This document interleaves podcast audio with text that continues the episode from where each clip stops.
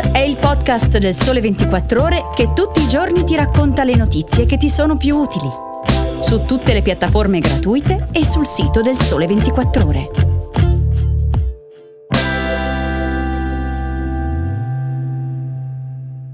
Buongiorno a tutti e bentornati per una nuova puntata di Start. Oggi è il ventiquattro aprile duemilaventitré e io sono Michela Finizio. Edilizia scolastica, assegno unico per le famiglie e divorzi all'italiana. Sono questi i tre argomenti che ho deciso di approfondire con voi oggi all'inizio di questa settimana attraverso tre notizie pubblicate sul Sole ventiquattro Ore.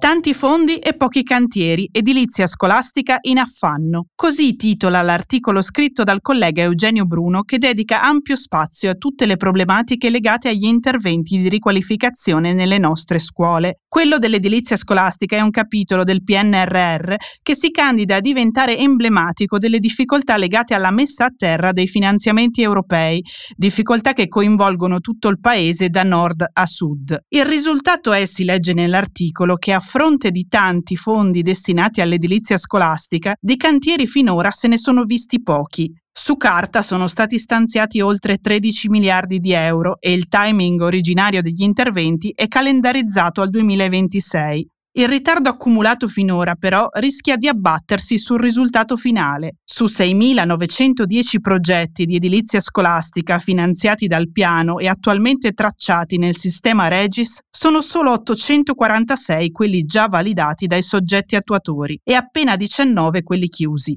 A questi dati si aggiunge il recente allarme dell'Anci, l'Associazione Nazionale dei Comuni, che ha acceso un faro sulle carenze dei sistemi informatici di gestione dei finanziamenti. Le fatiche di oggi sono conseguenza diretta e indiretta degli errori di ieri, si legge nell'articolo. Nonostante i continui cambiamenti di governo, è dalla legge della buona scuola, approvata nel duemilaquindici, che su questa materia si prova a lavorare con un approccio di sistema. L'obiettivo è sempre stato programmare un insieme organico di interventi con tanto di piani straordinari nati per mettere ordine ai mille rivoli in cui venivano spese le risorse. A questo si aggiunge il fatto che le competenze su questa materia sono per loro natura frammentate. Nel frattempo, scrive Margherita Ceci in un articolo di appoggio sempre sull'argomento, Cittadinanza attiva nel duemilaventitré ha già mappato quarantaquattro crolli all'interno di edifici scolastici italiani, uno in meno rispetto a quelli rilevati durante tutto il duemilaventidue.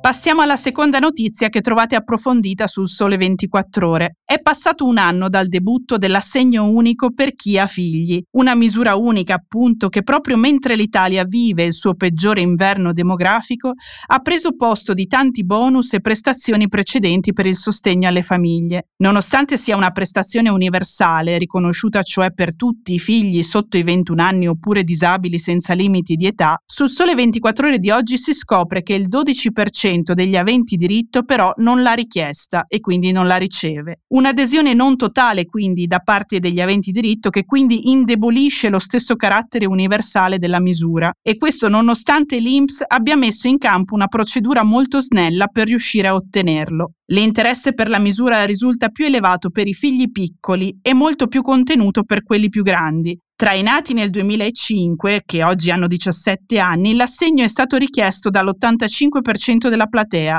contro il novantacinque per cento tra i nati nel duemilaventuno. L'adesione poi risulta più elevata al sud ed è decisamente più contenuta al nord, dove l'assegno unico è stato richiesto solo per il settantasei per cento degli aventi diritto. Maggiori richieste sono poi correlate a situazioni economiche peggiori e alla minore presenza di stranieri, per i quali si applicano requisiti più stringenti che rendono più difficile l'accesso al contributo.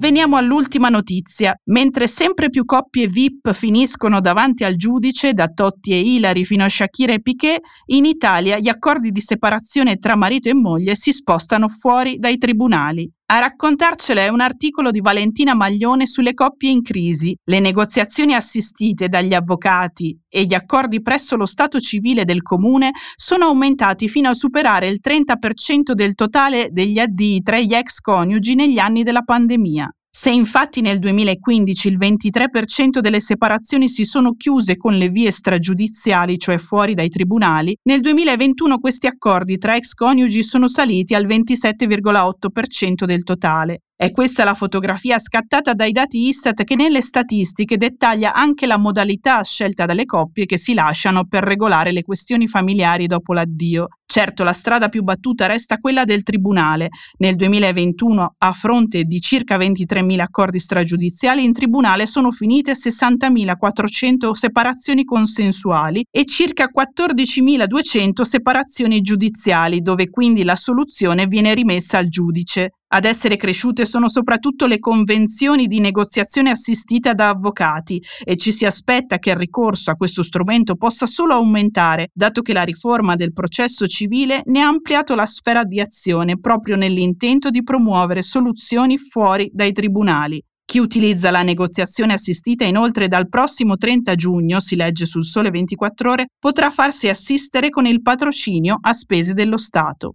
Con quest'ultimo approfondimento di Start vi saluto, grazie per avermi seguito fino a qui, vi invito a commentare le notizie proposte condividendo la puntata con i vostri amici o sui profili social, e se avete qualche dubbio o richiesta di chiarimento potrete iscrivermi a michela punto finizio chiocciola il sole ventiquattro ore punto com. Grazie per l'attenzione e buona giornata.